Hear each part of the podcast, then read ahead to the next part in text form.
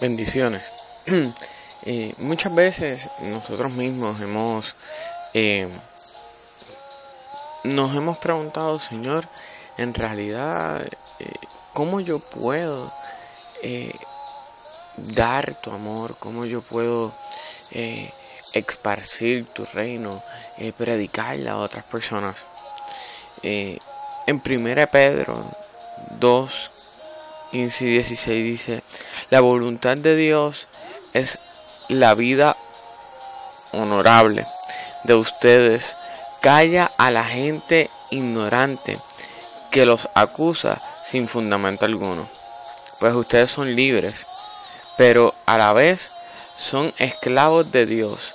Así que no usen su libertad como una excusa para hacer el mal de la forma que nosotros vivamos nuestra vida es la mejor forma en que la gente va a experimentar lo que es el amor de Dios, va a experimentar lo que es la compasión de Dios. Eh, es impresionante el cómo nuestra vida es la que nos lleva a un encuentro más cercano con Dios.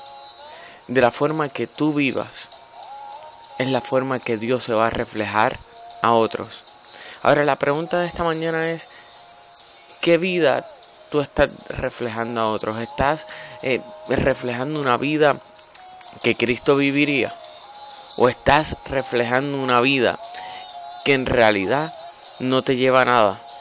Estás viviendo una vida sin sentido, una vida que a pesar de que conoces a Cristo, no estás reflejando lo que Él se supone que refleja en ti.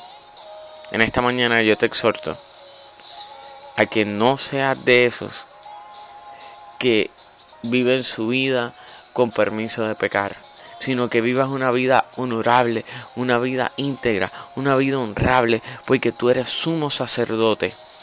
Y como eres sumo sacerdote, tienes que vivir como eso. El sumo sacerdote tenía eh, un montón de trabajos dentro del templo, pero una vez al año él iba delante de la presencia de Dios nosotros no tenemos que esperar un año. Nosotros podemos ir todos los días delante de su presencia.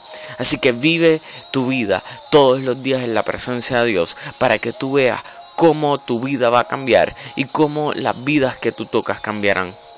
Dios te bendiga.